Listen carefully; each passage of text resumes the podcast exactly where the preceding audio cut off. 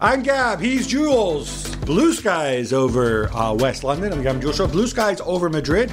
Dark skies, as evident um, in the way you're dressed. For Jules, uh, personally, uh, we're going to get into that huge Paris Saint Germain Real Madrid game at the top of the show. Also, massive news just down the road here, a couple miles away. Stamford Bridge. Uh, Roman Abramovich's assets have been frozen. We'll talk about the implications. Uh, we've got Liverpool. We've got a ton going on here, Jules. There is one place to start. Do we? Do we have to? I'm sorry, we have to do this. Um, I'm going to quickly sum up what I saw beforehand. Paris Saint Germain, first leg, batter Real Madrid, win 1 0. Lionel Messi misses a penalty. Second leg, everything's going fine, Under control. under control, till the hour mark. Um, a few minutes before that, Ancelotti, who I, I don't think Real Madrid have been playing badly. They tried to press early. Um, they tried to do what they could. Tony Kroos, I don't think was fully fit. Takes him off, sends on Camavinga. Uh, a bit of wheels with Rodrygo. You know they were criticized. Oh, but you're vulnerable to the to the to the counter. Even Joel Embiid, the Yeah. the presumptive uh, MVP of the NBA of the Sixers, of course. We're much better now that uh, Ben Simmons is gone. um, even he says, "Why is Carvajal playing so high?" Well, they had to get back into the tie, and they had success pressing. They were not good though. They were Um, not good for an hour. But I, I don't think they were bad. I think Real, I think Paris Saint Germain handled them, right? Because there's another team that you're playing against that will also try to win. yeah. And then Donnarumma makes that mistake. I don't think it's entirely on him. No. And then the wheels completely come off. Yeah, we've been here before in Barcelona almost to the day five years ago. We went there at the Parc des Princes and United with Chelsea did it too. There's, there's the, I think the mindset in this football club is, is wrong. There's something wrong psychologically in the way they approach games, in the lack of reaction to it. And I think they're all to blame. Poch, the players, Donnarumma for the mistake. Is it a foul? Is not a foul? You know what? Even even before Leonardo or Nasser Al Khelaifi or Pochettino opened their mouth, I knew exactly that the excuse would be, "Oh, but look, it's a foul. The first goal changes everything." I'm not even sure it's a foul, and I'm a, I'm a hardcore PSG fan. Right. And I think whether it was a foul or not, and I don't think those fouls get called often in European football. Yeah. Um, or even in people said, oh, it would be a foul in France or Italy or, or Spain. Frank Leboeuf was saying last night. I'm not even sure that's necessarily the case anymore. Um, And he should never have been in that position anyway. Kick the ball, kick the ball on the motorway that goes to I don't know where. You could make the point about Marquinhos as well. There was an seemed to be an intent on, on, on playing out and so on, which got them which got them into trouble. Trouble, Uh, I want to get your view on Lionel Messi because I actually thought for the first hour or so he was he was very effective. He helped relieve the pressure. He would drop into midfield and be like, "Guys, give me the ball. You know, whatever else I can do, I can still hang on to it. I can relieve the pressure. I can help out." Um, and then that seemed to go away later. Was it is it on him or is it on people not getting him the ball? Uh, No, I just think he's not. He's not a leader. He's not a leader at one-one, or even when you two-one down, to to just grab everyone and say, "Come on, let's get focused again. Let's switch on again." Instead, I was watching him the whole time. He was quiet. He was head down. This is it, and and, and I think yeah, he got, got less of the ball. There's that free kick at the end, just over the bar. But I think what prevented him from having a, a bigger impact in the last half hour is to take Paredes off because for me, was, which was a completely stupid idea from Pochettino because Neymar, and, uh, Neymar, Messi, Paredes, and Verratti were creating this square in midfield that completely bypassed the Real Madrid midfield three. They could not get near them, and those four kept passing the ball to each other, keeping possession, keeping the control of the game. As soon as you took Paredes out of there at one-one, and Gueye came on, this was it. Gueye is a completely different player, doesn't have the same skill set at all to Paredes. Paredes was on a yellow, maybe he was not fully fit. Keep him on. Keep him on. Um, Neymar are- should have been the one coming off. We have to talk about Real Madrid. Uh, we haven't even mentioned the fact Karim Benzema's performance. Kareem the Dream! See, I didn't know if I was going to have to do that, whether to. you'd be in the mood to do that. He's but- my bro. He's my bro. He broke my heart, but he's still my brother. So I thought that was that was phenomenal. We talk about you know big clubs with a culture of winning and so on and leadership. I felt as poorly as they played in the first leg, as difficult as things were them for the hour mark. I really thought that they felt they looked like a team that said. We're still in this. We can score three goals in five minutes if we need to. Um, it was it was you could not feel it in the stadium. The the crowd woke up after that first goal. Literally, it, w- it went from only the 1800 PSG fans who were on my right, you could hear them singing, and that was it. The rest of the stadium were asleep, hi- hi- hibernation. And then Karim scored the first goal, and after that, it was like an expl- like literally, it was wow, like just like this. And after that, you could not. And to be fair to Karim, the whole game he was like, "Come on, let's go, let's press, trying, trying." But on his own, there was not much he could do. After that first goal, everything changed. Suddenly, they were on the front foot. They were playing with much more intensity. You know, the second the second goal comes after Modric literally running the whole. I, I don't understand how someone just clip the back of his heel, make a foul on the halfway line, Well- gets a yellow. Wasn't that Neymar's job? Verratti is there, uh, Kimpembe is there, Nuno Mendes is there. There's, it's not just Neymar, but Neymar losing the ball what, the way he did, he should have made Did you that see foul. Neymar run after him? Yeah. I, Yeah. that, wa- that, that, that, that's terrible. That's That, pathetic. that, that, that, that, that was really, I think he really let himself down there. Um, But Karim feel- hat trick, 34 years old. Come on. There's a lot of people who think you can single out for praise at Real Madrid. Um, I feel obviously we haven't praised Carlo Ancelotti enough. Jules, we haven't even mentioned yet the biggest story going into this, which is Kylian Mbappe Yeah. and his future, and as we showed his performance um, in the game. Obviously, in case you've been sleeping under a rock, he becomes a free agent on June 1st. From now, he can, or June 30th actually, Yeah. uh, he can sign with any other club. He could have signed for Real Madrid already. There were suggestions that it would have been announced if Paris Saint Germain had been playing Real Madrid. Um, you know, if you're a Real Madrid fan, this is the best possible thing because Mbappe goes and is. is phenomenal, and you get through. Um, What was funny is that he almost felt last night in the stadium that he wanted to impress the fans and they wanted to impress him almost like they were saying it was like i wrote in the in my espn piece it was a big, his big audition really this was the first time he was playing there. The whole mbappe family was there in the director's box with with the rest of the psg hierarchy. It was not just them you know invited by florentino Right. perez. But and it felt like this. It felt like a big audition. When when the psg players came on the pitch for warm-up i was pitch side and it, the, Kylian almost created a stampede in the sense that all those like dozens and dozens of Real Madrid fans like literally rushed down to be as close as possible to see him and he kept shouting his name and it was unreal. Uh, really surreal. And then and then he pushed his performance out where he could have had a hat trick for two you know quite close and but right right offside course but still quite close. One on Nuno Mendes and the other one himself with an incredible dummy that sat down the whole stadium. Not just Courtois but incredible. And I just think if if if there was still a little doubt in his mind about do I stay in Paris or do I come to Madrid I think Wednesday Let's talk set- about the dummy it. because I'm just a, just technically because I'm I'm a big Courtois fan, as you know, and I also have learned I did not play professional football, and when I played uh, in school, I was not a goalkeeper. Well, one thing I've learned is that most people who are not keepers, outfield players, even people who played at a high level for a long time, a lot of them have no clue about goalkeeping. Yeah. Rick, really, and I, and I say this, and it's a it's not me saying it. specific It's position. every single ex-pro goalkeeper I've talked about. yeah yeah There are people who criticize Courtois because supposedly you can't ever concede a goal on your near post. Frankly, though, when he opens his body up like that, logic suggests he's going to go the other way. And what do you want Courtois to do? But Courtois He certainly froze the defender that way as well. Yeah, but Courtois is not as good on his right hand side to come low than he is on his left hand side. And I think Kylian knew it. That's why the first goal disallowed is on that right side of Courtois. And I think he was just that's where that's where Mbappe targeted him. You know, I think He- that's that was the idea very much. Um, when I But, One- but just to finish on the dummy goal, this is Ronaldo, Brazilian Ronaldo.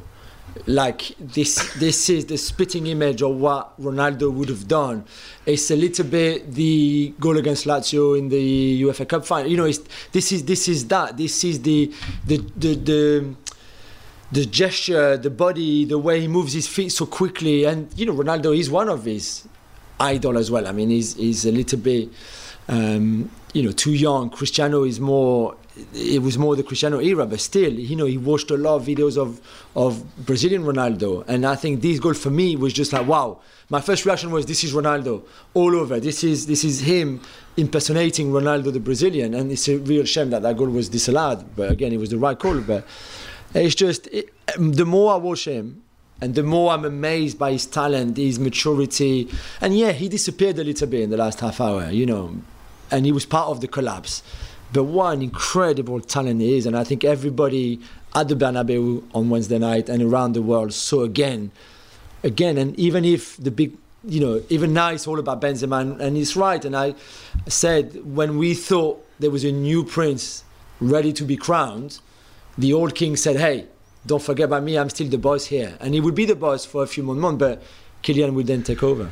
I tweeted that, and I tweeted out something like Kylian, young buck, hold my beer. Exactly. You know, like Yeah, this is yeah. my house. I am Exactly. Karim Benzema. For now, You're not here yet. Exactly. Um, how soon do you think? I mean, realistically, um, what it obviously the best scenario for Paris Saint Germain is if he decides to stick around. But why would he?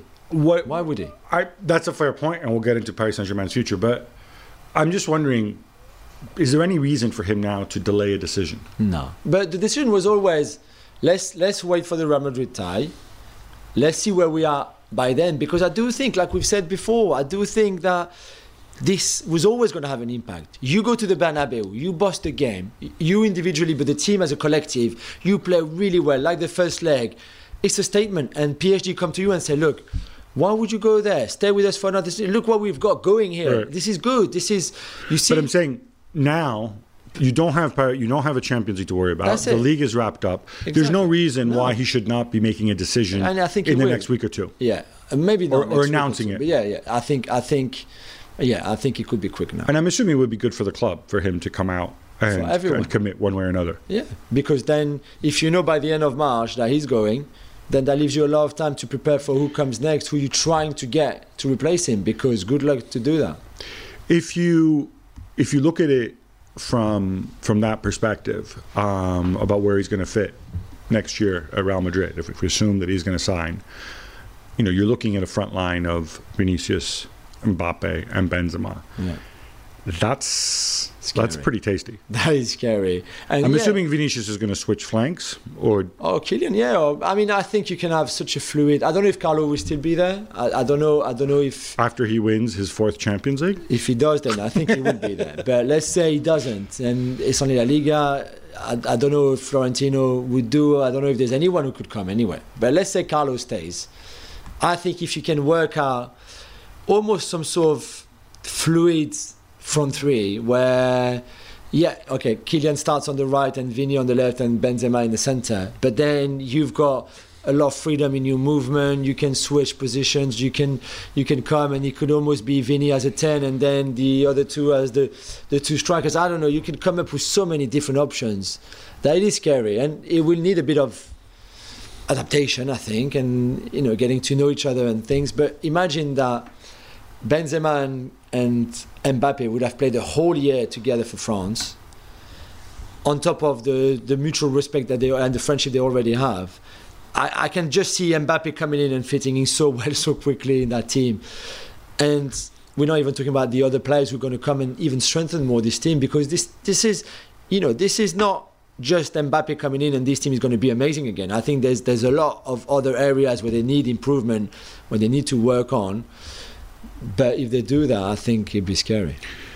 Uh, the narrative is Paris Saint Germain throwing it away. Uh, I said I'd fly the flag for Carlo. I just want to remind people that before the game, not only were they sitting on that awful performance in the first leg, Yeah. he was also without Ferland Mendy and Casemiro. Yeah. Casemiro, especially, people thought, oh, he's so important, blah, blah, blah.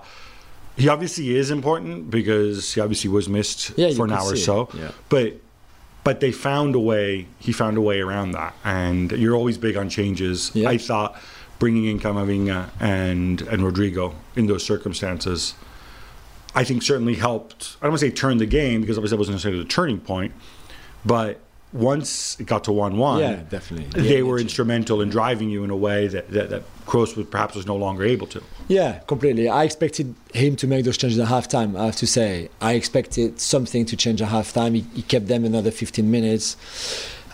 With the Kroos one, he, he said on Tuesday, if Kroos is 95% fit, I won't play him. He was not even 95% fit. No, if you look closely, Carlos' nose gets a Yeah. little longer when he but, says that. But that could have cost him. And and you know, and good for him that he made the decision at the right time, maybe to to sub him off, and and that worked out. But but like like with Benzema in the first leg, that could have cost him. However, again, I saw a proactive coach in Carlo, and I saw a very reactive, late reaction coach in Pochettino. And I'm sorry, it's not good enough. At 1 1, but remember, if you remember, and Spurs fan will remember, when Juve came to Wembley and won against Spurs, Poch was exactly the same in the sense that the first they were in control of the game. They had been good in the first leg. They were in control of that second leg, and yet the first goal went in, and then he froze. And Wednesday night, he froze again. He froze. He didn't know what to do. What what what's my move now? How can what can I do? What do I do? And he did nothing. And I'm sorry, Gab, this is not good enough. And the thing he did were wrong. This is a team. Yes, it's an unbalanced squad. I give you that. It lacks leader. I give you that. But the last thing you need is a coach that has no idea what to do. This is a team that hasn't won away from home, Gab, Right. against the top seven in Ligue 1. And they haven't won a single game away from home in the Champions League this season. How is that possible? You go to Bruges, you don't win. You go to Leipzig, you don't win. You go to City, you don't win. You go to Madrid, you don't win. But but you go to Nantes, you don't win. You go to Nice, you don't win. You go to Marseille, you don't win. I mean, come on.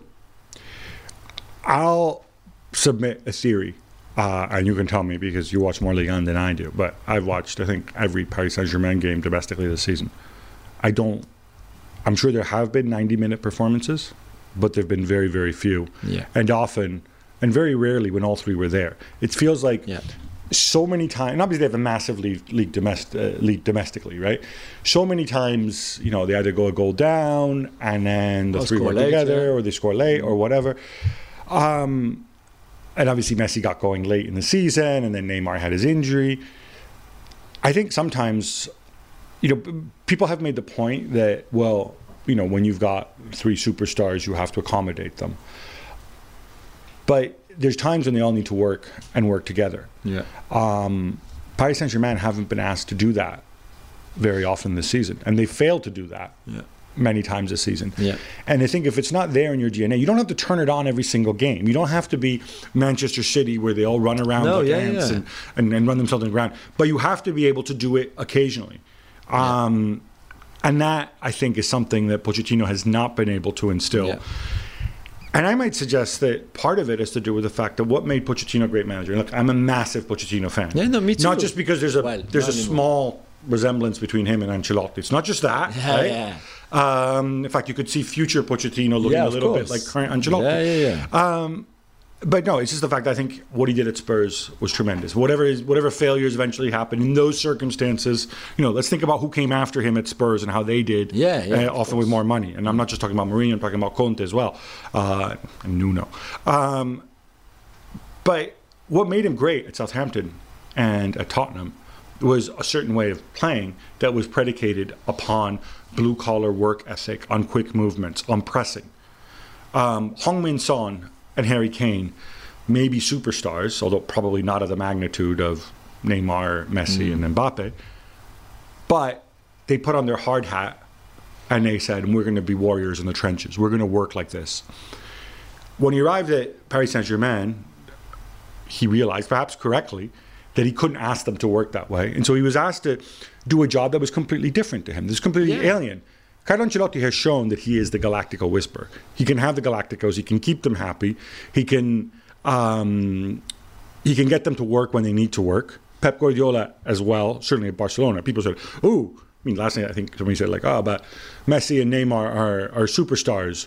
You know, you can't get them to work." Well, Pep Guardiola, when or, actually, I'm correct. I don't know if Yeah, Pep was if no, Luis Luis Enrique, Enrique, yeah. right? At Barcelona, sorry, they were working together. Yeah. If Pep had been there, I'm pretty sure they would have Completely. They would, they would, so, but you have to have that is a skill as a manager to be able to integrate the superstar into the rest of the team and be able to have a certain way.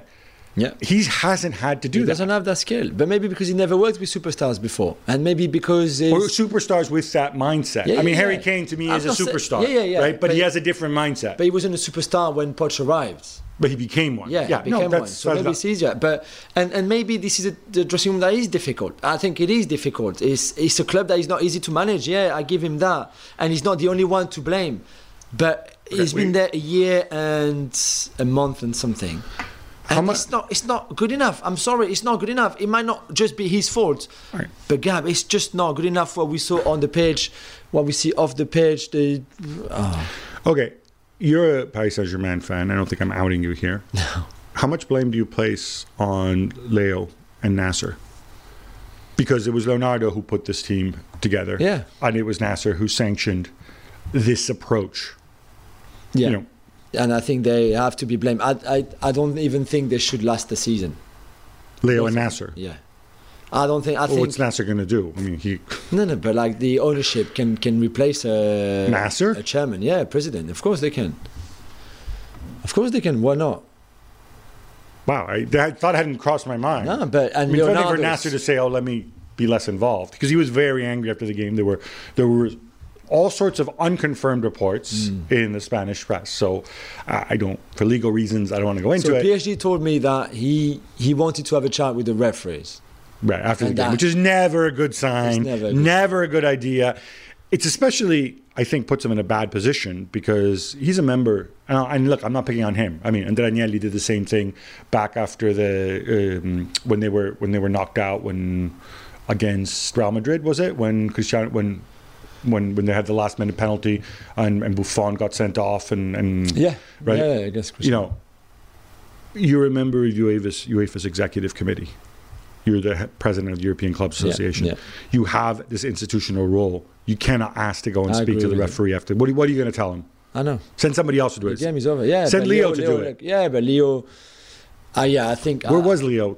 He was there. I saw him before the game. He was all like this with his thumbs up, you know, as he always does. He was smiling. He was not smiling at the end. But this is also his failure. He cannot sell to this. This, I mean, this squad, as as we said before, it's an unbalanced squad. It's a dysfunctional squad. I think it's a dysfunctional club in many respects too. As much as I love them, and I think Nasser is partly to blame. There's too too many influences, too different um, stream that go against each other. There are too many people involved, and and I just don't think uh, that's why as well those problem keeps coming up because some things don't change when they should change. And for me, Nasser should change, Leonardo should change, the manager will change because Pochettino is not going to be there next season.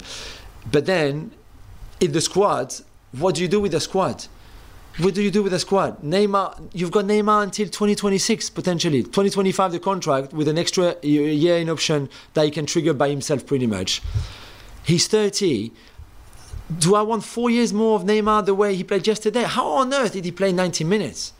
It's crazy. He lost everything that made him good. And uh, yeah, he may be not completely f- fully match fit because he came back from an injury. But still, this is crazy. What do you do with Messi? I mean, Messi has been great, but you know how how much better can he be, or will he? Is that this? Is that his What do you do if financial fair play comes back with actual real enforcement? And I know people are going to say it'll never happen as long as Nasser's around, but you don't know. and you're going to lose Kylian. So what? What do you go? You who are you lot go money. next? Yeah, but who do you replace it with? Well, You you go for you go all in for Haaland. You go for Lewandowski. You have you Icardi. Come on. All right. Okay. Um, I suppose somebody tweeted, "Oh, good news! Best possible result for Manchester United." I'm just wondering Why? because now Pochettino's going to go, Oh, so now he's yeah, available of and whatever. sorry. Did I mean? There's obviously a big PR campaign for Poch, and he has Premier League experience and whatever at United, but I think this kind of tarnishes him and his reaction after the game. And I, United aren't United don't have a great PR with their fans right now because of some of the decisions they made. I don't know. I mean, again, I go back to this. They're not going to do this, but I would like to see some accountability from somebody Yeah. upstairs and say, "This is the club we want to be. This is where we're going." Hi, I'm John, or Hi, I'm Darren. I am the technical director, head of recruitment, whatever. I'm going to lead the next manager search. This is what I want. This is what I'm looking for. And then we have a conversation about whether Rangnick should stick around, whether it should be Pochettino or Ten Hag or or whoever, right? Yeah. Okay. Just just just want That's to get to that. happen. So, yeah. Well, would you take Pochettino? at United, Yeah. it depends what I'm trying to do. But- but but listen. they- but by the if they way, go for it- him. What? If they go for him, it can only be for a minimum of what four year project where you said to him, "Listen, we've got full faith in you. You're not gonna you're not gonna be sacked in six month time or a year time if if we finish six or something. Go and rebuild the squad. Go and make this team better. Go and improve our players." PSG, I think he knew that it was never going to be a long term project. And I think this is what he needs. He needs a long term. I mean, I, I mean, a, a, a big club.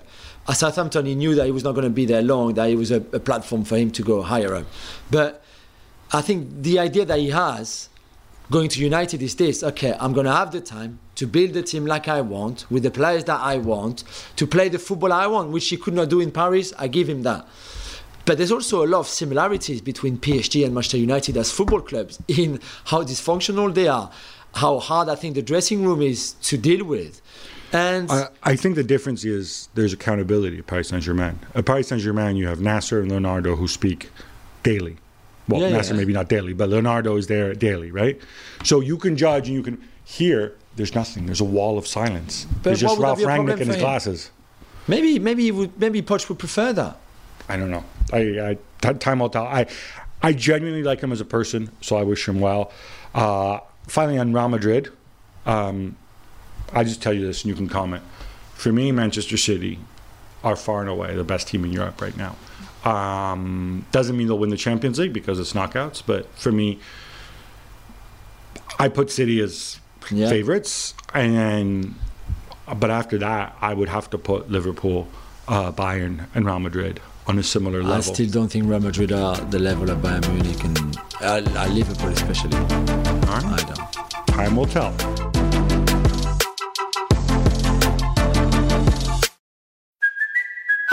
Kaley Cuoco for Priceline. Ready to go to your happy place for a happy price? Well, why didn't you say so? Just download the Priceline app right now and save up to 60% on hotels. So, whether it's Cousin Kevin's Kazoo concert in Kansas City, go Kevin, or Becky's Bachelorette Bash in Bermuda, you never have to miss a trip ever again. So, download the Priceline app today. Your savings are waiting. Go to your happy place for a happy price. Go to your happy price, Priceline. Jules, massive news here. Uh, we touched upon this earlier. Uh, the UK government has frozen Roman Abramovich's uh, assets, Yeah. uh, including two of his properties. But this is a football show, so it's mostly Chelsea Football Club. This will have an impact. Um, details are, are kind of coming out. So, what we do know is that these sanctions are going to last until May 31st, but they can be Minimum. stopped. Minimum. They can be stopped at any time, or they can be expanded. Um, it's going to affect the sale, and we'll get to that in a minute. In the immediate, Chelsea cannot sell any more tickets. Yeah. Um, although if you're a season ticket holder or if you've already bought a ticket, Yeah. then obviously you're fine. Um, and they're severely restricted in terms of uh, what they can what they can spend on expenses. Yeah. But equally, the government wants to make sure that Chelsea can continue to operate until the end of the season. So, um, you know, some people are going to be saying, "Oh my God, Chelsea's going to go bankrupt." No, it doesn't appear that way. No, I don't think it does. But for example, they can only spend twenty thousand pounds on travel. Um, so I don't know how you can go to Lille with your with your whole staff and team. How much are Eurostar tickets? yeah, well, exactly. But when you think about a Premier League travel, I think cost them at least thirty thousand pounds. yeah. You know, so I'm sure I'm sure the gov- the UK government is going to make it okay for them to, to, to go to Champions League away games, certainly. But they, they you know they they won't be there won't be fans there away fans. Chelsea fans are not going to travel away now. Uh, the potential extension of contracts of Rudiger or Christensen cannot happen right now with this new license. And yes, they can still pay their players and their staff, which is good. They can pay the transfer fees that they overdue. That is still okay. So there's still a few things that they can do. However, it's still very, very, very limit. It's, it's limiting you in some of the things you can do. I'm going to be a bit cynical here. The government, um, they came down very hard on Abramovich. They accused him of destabilizing Ukraine. Um, they accused him of having you know, close links to to Vladimir Putin, um, none of which necessarily new. The fact that it took this long, my sense is the government spent a lot of time and looking at how can we come up with a package of sanctions that look like we're cracking down that will have an effect Yeah. on the war, but at the same time aren't going to damage Chelsea as a football club because this is still an English business with English employees that pays taxes to the English government. Um, so they're threading a fine line, and at the same time, let's make sure that we don't get a court injunction against this so that we can legally do this. Um, so I'm assuming this is all pretty well thought out and presumably bulletproof. You know my thoughts on lawyers. Yeah, yeah. It could all change. One big impact, though, is that how does it affect the, the change? Because you had there several newspapers reporting the government saying Abramovich won't get a penny out of Chelsea from the sale.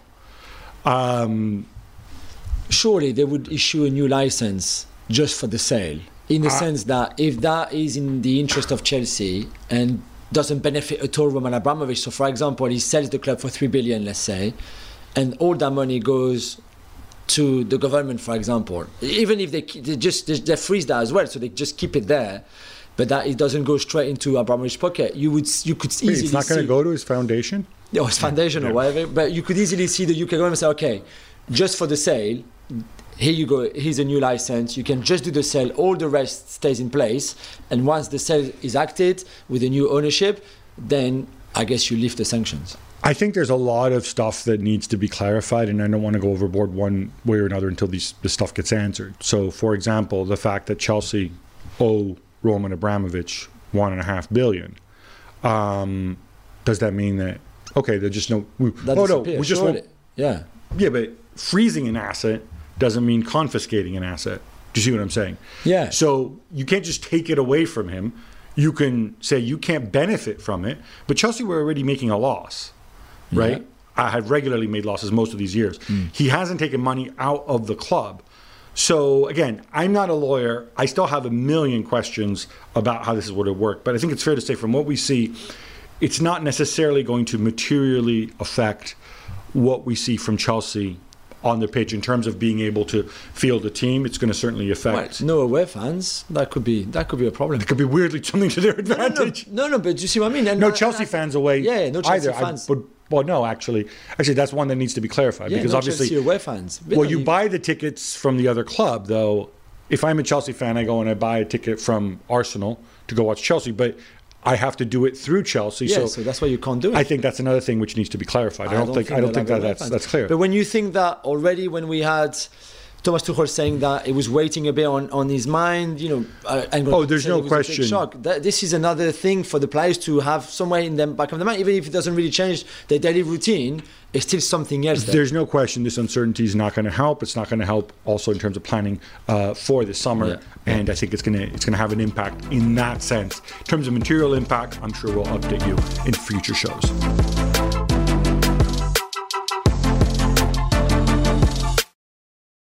All right, enough Roman. How about some quick hits instead? Let's go, Gab. After 12 wins in a row in all competitions, Liverpool lose at home to Inter 1 0. Jules, they still go through the quarterfinals on the strength of their 2 0 Yeah. uh, win at the San Siro, and they did hit the woodwork three times. But any concerns for Jurgen Klopp? Ah, a little bit, Gab, being there. Um, they couldn't really deal with the press and Inter played really well with the ball, without the ball. Uh, maybe because in midfield, Curtis Jones and Thiago Alcantara, who are coming back from injury, you know, were not fully match fit, maybe, but they lacked a bit of intensity there, certainly in the first half. So I don't know if we can call it a concern, but, but certainly it's, it's been a long time since I've seen a team coming to Anfield and just and just bust the game for an hour like Inter did, to be fair. And I think they deserve a lot of credit. And for club, I think you're happy that you're through. Uh, and you know you see how you can maybe make sure that the intensity that you usually have in midfield is, is still there in those big games and because I don't think they can get away with this kind of games too often. I wonder if this is a blueprint for other teams coming to Anfield. Yeah, but I don't know how many teams can play like Inter though, even without Barella. And Inter, uh, you know, keep speaking about them. We're in the game, Gab, until Alexis got sent off. Do they exit with regret? Did you think it was a second yellow or Fabinho made the most of it? I don't think. I, I, think in the modern game that's a sending off. I, I, I don't. I don't think there's much of much of an issue there. Uh, Alexis Sanchez was thoroughly committed, which is what you want to see. It was a big deal, big call from Simone Inzaghi to give him the start. Yeah. Um, the, because we've been talk about it. He says like I'm not just an impact sub. Um, he gave everything. He made a really poor decision, and he put himself in that situation. Also with frankly the first yellow. That said, they leave with regret. I mean, Rio Ferdinand said that over the two legs, Inter played better football, and they won three, three, three, three halves out of four. Yeah, but then they lack cutting edge Yeah. at the front, and and that is ultimately why Liverpool deservedly go through because scoring goals is a fundamental part uh, of this game. But I think the leap in confidence that they get, to saying, yeah, you know, we can play this way. You know, we can't just kind of hit you in certain situations and defend deep and do this and that. We can go out and match you for intensity, match you for pressing. That is a big leap forward, Yeah. and I think it's something for Simone Inzaghi to build on for next season because you may not need to do this to win Serie A, but if you want to go anywhere in Europe, you have to be able to play like hmm. this against big clubs. Don't poke the bear, Jules. we were critical of Bayern, and especially after their away draw in the first leg, some of their recent res- results, but they stormed back with a 7 1 thumping of Salzburg. Robert Lewandowski scores the fastest hat trick in Champions League history. My theory is it's only because Manuel Neuer is back. Yeah, maybe, maybe it is. Uh, 23 minutes it took for Lewandowski to score his hat trick, which is one minute quicker than Marco Simone. Ooh, Yeah, former for- Monaco star. Yeah, for AC Milan a, a long time ago. Well done to Lewandowski. I mean, no one really never thought that Salzburg would go and qualify, right? I did. I, I, I, did. I thought no it was. way. No I way. thought it was possible if No Bayern way. didn't show up, if Sven Ulreich was still there, and Yeah, but no. no. Yeah. Okay. Manchester City also advanced after drawing nil-nil with Sporting. Gab, this was never really in doubt given they won 5-0 the first leg. Yeah, it wasn't in doubt, but still, you know, he didn't make wholesale changes. You know, we, we, we, we he made teeny tiny. We saw this guy Yeah, Egan Riley at right yeah, back, right back, and Bete came on. But again, they played with intensity. I thought it was interesting. Ruben Amorim came out and said, "Let's just get." Let's just show that we can play for 90 minutes without conceding. And they focused on defending. Yeah. They picked their spots. The Sporting fans did the Poznan under no illusions. It was a good day. For On the- them, it's a good experience. On the one hand, it's good. On the other hand, part of me also says, dude, you're playing football in the Champions League. Go out and try to win. Yeah. You know, Yeah. it depresses me that you kind of go in there accepting mm, Yeah, that yeah, yeah. I, you're I- I get your point. I get your point. Cristiano Ronaldo is back and um, took to social media to tell us he was working hard. But Jules, the Telegraph are reporting that his trip to Portugal was not authorized by the club. Yeah. That's not surprising, though. You're not surprised by that, right? I'm surprised that I know nothing about this club, that they don't have a media person to go out there and correct things that are wrong. I just, Uh, I just whatever. think I that mean- he was supposed to be on the bench. that we got to find out information through leaks. I, wh- I why know, not have somebody saying it's ridiculous? that's what they It is do. ridiculous to me. I know they had a communications guy who who left. They have a communications woman who lives at Carrington and never speaks to anyone. Certainly doesn't speak to me or return my phone calls. I, Yeah, I know. I don't know. I, so when you don't fill that gap and tell people what's going on, when Ralph Rangnick is the only person speaking, other people will go and they'll create stories Well, and so we, on. we will ask. We will ask Rangnick though, and Rangnick will tell us if he was sanctioned by the club or not. If he wasn't, it's really disappointing from Cristiano's part. It is. UEFA have announced that Poland, who were due to uh, face Russia in the World Cup uh, playoff uh, semi-final, I guess we can call it either, will advance to the final with a bye, Gab, which means that they will play the winner of the uh, Sweden-Czech Republic other semi-final on March 29, and the Ukraine's game against Scotland, who was also supposed to be one of the semi-finals, has been moved to June, and the winner will face uh, the winner of Wales uh, against Austria. Is that the right decisions? And are Sweden and Czech Republic right to not be happy by the fact that um, That Poland get get a bye? instead of facing someone else, for example, or something? I don't think it's a big deal. Why? So Poland play Norway or Slovakia, and you play that. Just just worry about beating what's in front of you. You know what? I mean, um, the people who may have a slight issue are Wales and Austria because you know it's interesting that they're playing now, and then they're going to have to wait another another three months, Yeah, the and then wait for Ukraine to play Scotland, and then be. I wonder. I mean, I'm sure. I, I assume they asked them, and they asked Wales and Austria, "Do you have other commitments? Would you rather play your game in, in June at the end of the season, so that you know we keep the same format?" Um, look, it's not a good situation. There's a war. no, okay. yeah, Tuchel, uh, Thomas Tuchel came out and he said he'd love for Andreas Christensen to stay at Chelsea. We know with the sanctions that's unlikely. His free agent move to Barcelona seems all but done. Jules Catalan media even reporting that he's had his medical. Is this the right choice for him? Tuchel doesn't think so. Do you? Um, I think it's hard to say no to a Barca, a Real Madrid, even if you are Chelsea. Uh, bec- because I, I think, especially when you've been at a club for so long, like Christensen has, and he has highs and lows. The times where he was not playing, he went on loan, he came back. Um, is he is he a definite starter? He's in the sure. mix. He's the competing with. Eric Garcia and Araujo, and Piqué's going to go. I mean, he's going to retire at some point, I, I presume. think I think he's better than I think him and Araujo would be a very strong partnership and complement each other quite well. Right now, with Xavi, Barca on on the up, but he had a good thing going on at Chelsea as well. So I He's a. I think he's a ball playing center back. Yeah, who's that's what good. Xavi was. At Chelsea, though, I don't think he was ever dominant to that level, and I think maybe in a different system he can do even better. Yeah, maybe. Premier League football will return to Chinese TV screens this evening, according to reports. But this is after the Premier League agreed, Gab, to leave out the pro-Ukraine messages. What? Uh, if this is true, I mean, from going by reports, this is this is appalling, right? So essentially, they didn't show the games at the weekend because they didn't want to show political messages. So then they decide, okay, then no political messages, so that we can be on television in China. I'm sorry, Really? How about you stand for sanctions or something? I If know. China had come back and said, okay, but no kneeling, right, before before kickoff, what what would your response have been? Uh, this is this is silly. This is the product we sell. Um, you know, we're talking about a couple games here. You're not going to lose bazillions. Um, this is really disappointing to me. Uh, Spurs stumped Everton 5 0 back on Monday. Jules, two easy questions. How can Tottenham be so erratic? And how can Everton be so bad? Everton so bad because because they have confidence. I'm not even sure Frank Lampard knows what he's doing right now. And for Spurs, I expect them. I want them to have a bit of consistency now. Hopefully that will come.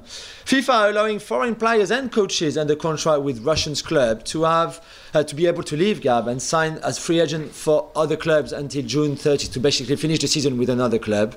Does that make sense to you? I think it makes sense. Obviously, these other clubs, you know, uh, that the Russian league is still going on, but you know, you've essentially freed them. It's also to make it easier for them to get out. Um, if you look, think vis-a-vis the World Cup or whatever, these guys are going to want to play. Um, it's only until the end of the season. The question is then, though, if they have lucrative contracts in Russia, will the clubs want to take them back? Yeah. If you if you leave and go away, so I, I don't think many people are going to take up this option, except for people who've you know who've done it for political reasons, uh, who disagree with what's going on there and wanted to make a statement. But um, yeah, I do think it is the right choice uh, for FIFA to make. Huge win for Olympique Lyonnais away to Porto in the Europa League. Jules, do we need to revise our views on Peter Bosz? We've always said that there were some good things, Gab, and they were that was really good. I mean, Porto were poor. Porto were really poor, but Lyon were good. They were in control. They like those Europa League games. They they're usually pretty good, better than in Ligue 1. So How about the Paquetá with a with, with, with a big Ah, headdress on? Early on as well, uh, and then get a uh, gash to his head, and then goes and scores the winner. Uh, they could even probably have won two 0 easily.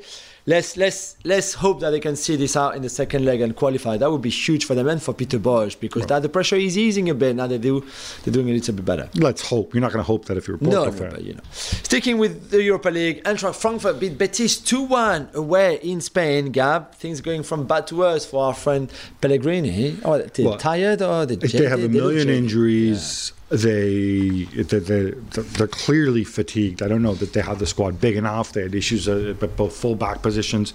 I mean, I don't. There's only so much you can get out of it. But let's let's also give give credit to, to Frankfurt. You know, uh, Betis making some big mistakes at the back. You can go go check out the highlights on YouTube. yeah. And uh, they were there to capitalize. Sticking in Seville, there was fighting, uh, Jules, between Eintracht fans and West Ham supporters. Um, video of that again all over the web. Uh, now they were now West Ham were there because they play Sevilla on Thursday, which is why this game Betis at home was played on Wednesday. I thought we'd move beyond this nonsense, fighting in the streets. Uh, I don't want to need to see this again. No, I mean West Ham haven't been in Europe for so long. They're in Europe, they're doing well, and yet I suspect their fans. You know, I don't know if they arrange those those those uh, hooligans fight or what, but like behave like this. And by the way, this rule about uh, you know two two clubs from the same city cannot play the same day, I get it. But what about you play Betis one day and Sevilla the next day when you know that it's Frankfurt and West Ham, and there's potential. This could happen. Why didn't you move the away leg or the home leg so at least Frankfurt fans and West Ham fans were not in, in town the same night? Yeah, you you you would think Surely. you would think that especially since you know you don't have the whole away goals rule anymore. Exactly, This would be a good time to do Yeah. that. I think it's something, but I would also hope. Um, what I'm not clear on is how early do West Ham fans get to Seville? I mean, you know, normally. Uh, you would think that you travel the day of the game and Yeah, but you can spend the afternoon drinking in the square and then you go to the game and then you leave the next morning, right? True. I mean, True. That's why I wondered yesterday when I saw it if it was maybe arranged and arranged, which is even worse because uh, it, uh, they should have never You been. think the Inter City Firm are coming out of uh, I don't know, retirement? but it looked it looked pretty pretty like that. To be fair, contract talks between Paulo Dybala and Juventus were postponed, Gab, as we know, and you obviously have strong views on it. Uh, listen, uh, I'm not very popular with certain Juve fans, and I've often been critical of the club. But on this one, I tip my hat to you, Maurizio Arrivabene. Um, Yeah. I'm not going to go so far as Nedved, but this is the right attitude. Look, you set up a meeting with with his agent. You say, "All right, we're going to talk on Thursday." Okay. Next thing you do, it's all over the press because one of the two sides says, "Oh yeah, she's coming to renew on Thursday," right? And then because they think they're being clever, then on Monday or over the weekend, it's all like, "Oh, Inter Milan really want Dybala, Yeah, Dybala be this much." I'm sorry, shut your gob, shut up, be serious about this. And if you're Juve, you know, look, Juve are spinning this. Look, now we have Vlahovic. We need, we've got there's a new reality here. Blah blah blah. Good, good. Decide how much he's worth to you, because I tell you, nobody except for a stupid, badly run club is going to give Dybala 10 million euros Yeah, a year. I agree. Nobody. The man is injured all the time. The man's had his moments. He's, he's at the club badge, and now it's being spun like, well, Dybala wants assurances about his role between the team and the captaincy. And the, no, you don't get assurances, right? Yeah. If you can't play, you can't play, right? So stay fit, produce for a while, and then we have this conversation. If you love the club so much, you're already one of the highest uh, earners at the club. Then they'll keep you around. I honestly, well done, Juve. Like Yeah, the ways of the you past have to finish. yeah. Speaking of Dybala, um, a bit of stick and carrot here. Yeah, he and uh, Vivianne Miedema are spearheading an effort via the charity Common Goal to raise funds for victims of the war in Ukraine. Yeah, which is great. I mean, I, I, I love Vivian more and more and more and more, not just for what she does on the pitch Now, because she's Paolo? amazing. Why just Vivian? Pa- Paolo uh, wants a bigger contract. okay. But Viv is just amazing. She's fantastic on and off the pitch. I've got so much respect for, for her and for him and for all the players involved with Common Goal and, and everyone everyone in the world of football that Yeah. is doing their bit For- to support. For those who don't know, Common Goal is a, is a charity. Um, I think Juan Mata was one of the first people who Oh, was involved with it, where basically they pledged to give 1% Of their of, wages. of, of their wages uh, to, to different charities. Uh, and in this case, they're, you know, they want to have it for Yeah, the victims of the war. It's Um, fantastic. Gab, I'm not sure how many people have heard of Lee Congerton. Certainly, I didn't until now. Uh, but he's the, n- the new head of recruitment at Atalanta, and it's really rare to have uh, a Brit- uh, like you know British coaches to get uh, or executives to go abroad and do those kind of jobs. You know, not in the UK. Yeah, so people often wonder, you know, how do you get into these positions of power, director of football type thing? So, um, Congerton is a guy who he was at Chelsea at, youth level, involved in, in youth recruitment, and um, Frank Arnesen took him with him to um, when he went to Hamburg, I think it was, Yeah. uh, or wherever it was in Germany. Uh, then from there, he's moved on. He's held that role. Uh, he's also he also worked at Liverpool. He's worked at Celtic. He was tight with uh, Brendan Rodgers. Um, I think he was uh, was at Sunderland. I think I already said that. He was most recently at um, uh, at Leicester. Um, again with Brendan. Yeah. Look, I think it's good when people are going abroad. I'm not saying this. Atalanta obviously done a great job with their recruitment already. Yeah. Um, But I love the fact that they, they're open minded enough to go and get a British guy instead of just an Italian guy that has been doing the round before. Do you see what I mean? I mean, exactly. I, I think, look, the more we have movement, the more you expand your mind, the more you see. And, you know, I, this guy, I know for a fact, he doesn't speak. I've never spoken to him because he's one of those people like, I like, like like my work, uh, you know, do the talking, for me. That's great. But Lee, nobody knows who the hell you are. uh, you know, he's basically, he's the, he's the opposite of Leonardo, basically. Leonardo speaks continuously. And we all know all about him. So, um, good luck to him. Yeah. Michael Olise has been one of the best young players in the Premier League this season, a big part of Crystal Palace's success. Um, for me, I'll go for uh, for me. He's really, really underrated. Yeah. He's even a lot better than a lot of the praise he's getting. Yeah. Jules, um, his mom is French Algerian. His Yeah. dad is Nigerian. He was born here in England. Yes. Gareth Southgate reportedly wants him. He's played for France. But his name is Michael Olise, not Michael to start with, because oh. he's Oh. French. So you can all, you know, leave him alone. He will play for us. He plays Why already. can't he be Nigerian? No, but he is. He probably, I'm sure he's got a passport, but he's going to play for France. He knows if he wants to win the World Cup. Michael, you know. But do you want to win it as a passenger, or do you want to reach What the do you mean final? he's only 19. He's only or 20, so Right. he's got plenty of time. But I, you know, But it, it, Deschamps I- watches him. We know he, he plays already for the youth teams in France. So Okay, I'm, I'm gonna. What I find interesting about him, right, is, and obviously we have this all the time about you know players, and I'm never going to be somebody who you know tells people how they should feel, what allegiance, but I feel like most cases, people who are born in a country and are raised in that country, yeah, um, they either play for that country or they often play for their dad's country because they grow up hearing stories. I don't know if you grew up with stories of Rashidi Yekini and Daniel Amokachi, Yeah, yeah. JJ Okocha. I don't know.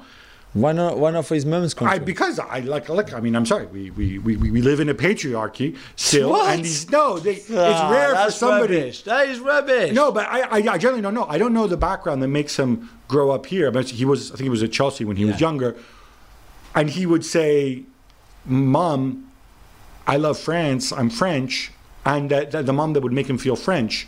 But you, know, the- don't know how they. You No, no, I'm saying I don't know, French but I think- going on holidays in I France all think, the time. I think it's a great story. Yeah, it is. Um, You know what? When I see him, I'll ask him. No, ask him because I, I, I think I, th- I think it's a wonderful story, but I think it also speaks to how a how multicultural London is. Yeah, obviously, yeah, of course, yeah. Um, and and well done to him. Yeah, yeah, yeah.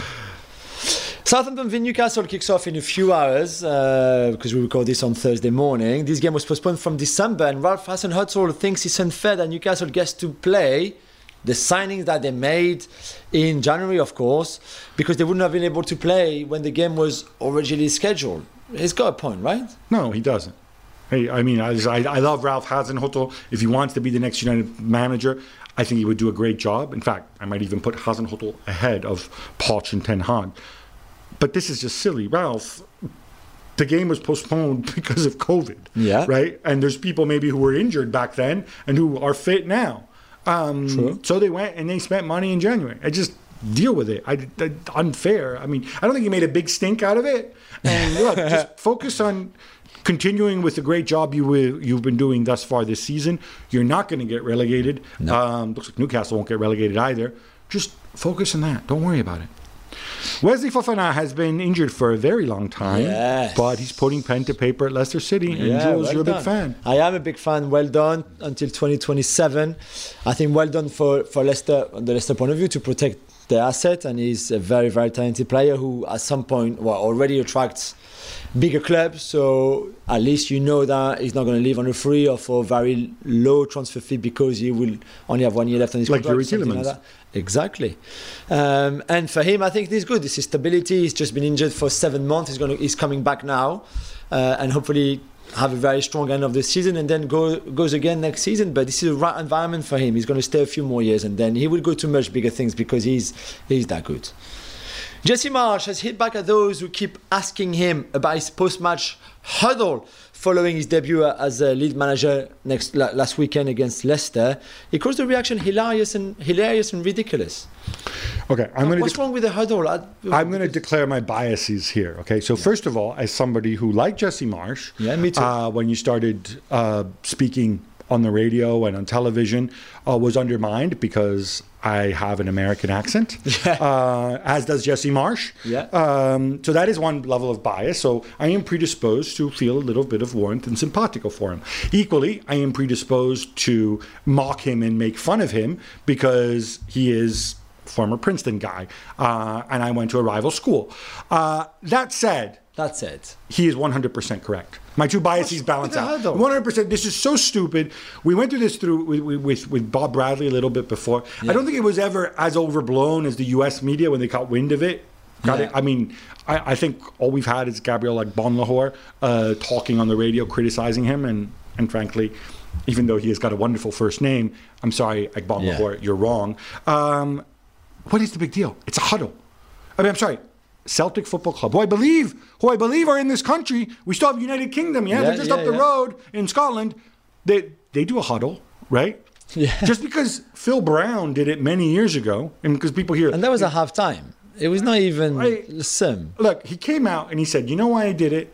I did it because I did it all the time because immediately after the game, when I was in Germany, my guys had uh, media commitments, and I wanted to speak to them immediately at the final whistle. Yeah. So I just simply asked them to gather around, Which I think and I had a few thoughts to say. exactly just completely honestly, fair. lay off him. I know. lay off him, man."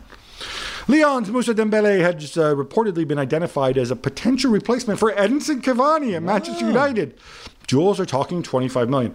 Um, I'd love to know who is identifying him since they don't have a manager in place, but I'm assuming it's the clever people upstairs, yeah? Yeah, yeah, yeah. Fletcher, Murtough, maybe Rangnick even himself. What- what- I don't know. I don't know. I don't know when they've seen him play uh, because this season has been really hit and miss at times. I, you know, he hasn't scored, for example, in Europe. In When Liga- Lyon went, well, he made such an impact at Atletico Madrid last season, but yeah, no, but uh, for example, but he had COVID and he had an injury. So they didn't really see him there too. But no, but remember Lyon's run? Didn't he score? Didn't he and Tolo come when they had that run in the Champions League? Didn't he score in the quarterfinals or play He well? Maybe. Um, yeah, no, I think I Maybe think Manchester a- United scouts just have so much really scouting to do. They're only just they're only just catching up now with Wyscout, and so they've gotten as far Ah, as they. Celtic, yeah, that two incredible seasons. Yeah, Celtic. I think he's really good, and he's Paris born and bred. So I love, I love Moussa completely. I think in the right environment with the right team, he will score a ton of goals. Born And in I- Paris but made in Fulham. Mm. yeah, all right, all right. You're not going for that. Former Bayern and Ukraine legend Anatoly Tymoshchuk has been harshly criticized and could lose his coaching uh, badges issued by the Ukrainian FA. Tymoshchuk, who's an assistant at Zenit, has refused to condemn the Russian invasion. That's strange. Look, I think I I I dis I'm sorry, I, I disagree with this. Um, whatever Tymoshchuk is Ukrainian, he works in Russia. There are people within Ukraine who, for whatever reason, you know, I'm on the outside. I can't tell them what to think. Yeah. If this guy, for his own career, for his own family, um, if you want to, doesn't feel like he wants to condemn the invasion, I don't think it's fair to just cancel him. I don't think he's actively working against Ukraine unless you feel that he's doing that, in which case, you know, you can call him treasonous or whatever. yeah. But to me, it seems a little bit petty that you would take away his coaching badges. Also, it's also pretty relevant too because I'm sure the Russian FA will give him coaching badges the next day if you take his Yeah, I guess so. Ukrainian ones away. But can you see why they're trying to hit him with some sort of sanction? Because I think you condemn him and you say, look, you're not welcome back here because, you know, our country's Yeah. being invaded. Um, but whatever the reason is, if he's just doing it to, to hang on to, you know, whatever massive salary he gets as an assistant coach at Zenit, fine. Um, again, I don't know the, his family background, why he would No, feel I like mean, this. yeah. I just get uneasy when it becomes an issue about people's opinions Yeah. rather than rather than, than their actions. Shocking story from Holland, Jules. Quincy Promes could be charged with attempted murder. Yeah, that's right, Gab. Uh, it was a story that happened two years ago uh, when he was back in Holland. You know, he plays for Spartak Moscow, and he basically s- stabbed uh, his cousin in a like family reunion. Apparently, there was a disagreement and and uh, th- like a fight started or something like that. He denies every wrongdoing, but clearly the investigation. He'd been arrested before, remember? And then Yeah, and it looked released. like he was just going to be charged with assault. Assault, now there's apparently audio. The prosecution says there's audio of, more, yeah, of, of, of him threatening to actually do it, Yeah. which obviously puts it in a different light. I know, crazy. The Daily Mail are reporting that the FA is considering hiring a cruise ship for players' wives and girlfriends during the World Cup in Qatar, Gab, because we know the accommodation is very restricted. What could go wrong? Yeah, look, um, whatever goes wrong, it's not going to be like the 2006 World Cup when they had be that, that anyway. when they had all the, the wives and girlfriends and families in a hotel in Baden-Baden Baden Baden. Baden that's that. right. Yes, I was there. Um, and one of the benefits, of course, is that they're free to drink alcohol on on the boat. Um, Yeah. I don't think this is as big a deal. I to say, this group of wags, uh, to use a term that they commonly use here, they don't get the media attention that the past group did. True. I think part of it is they don't seek out that level of media attention. They seem to be, as a group, better behaved. I think the media have grown up a little bit Yeah, about this as yeah. well. So hopefully this won't be a story, and we'll just focus on the football. That'd be good. All right, Jules, that brings us to an end. Again, commiserations. I understand now why you're wearing uh, dark uh, for today's show. Um, but we got to come back on Monday. Of course, The sun will. rise again, Jules. Yeah, PSG Unt- will be beaten by Bordeaux. Until then, love the game, love your neighbor, love yourself.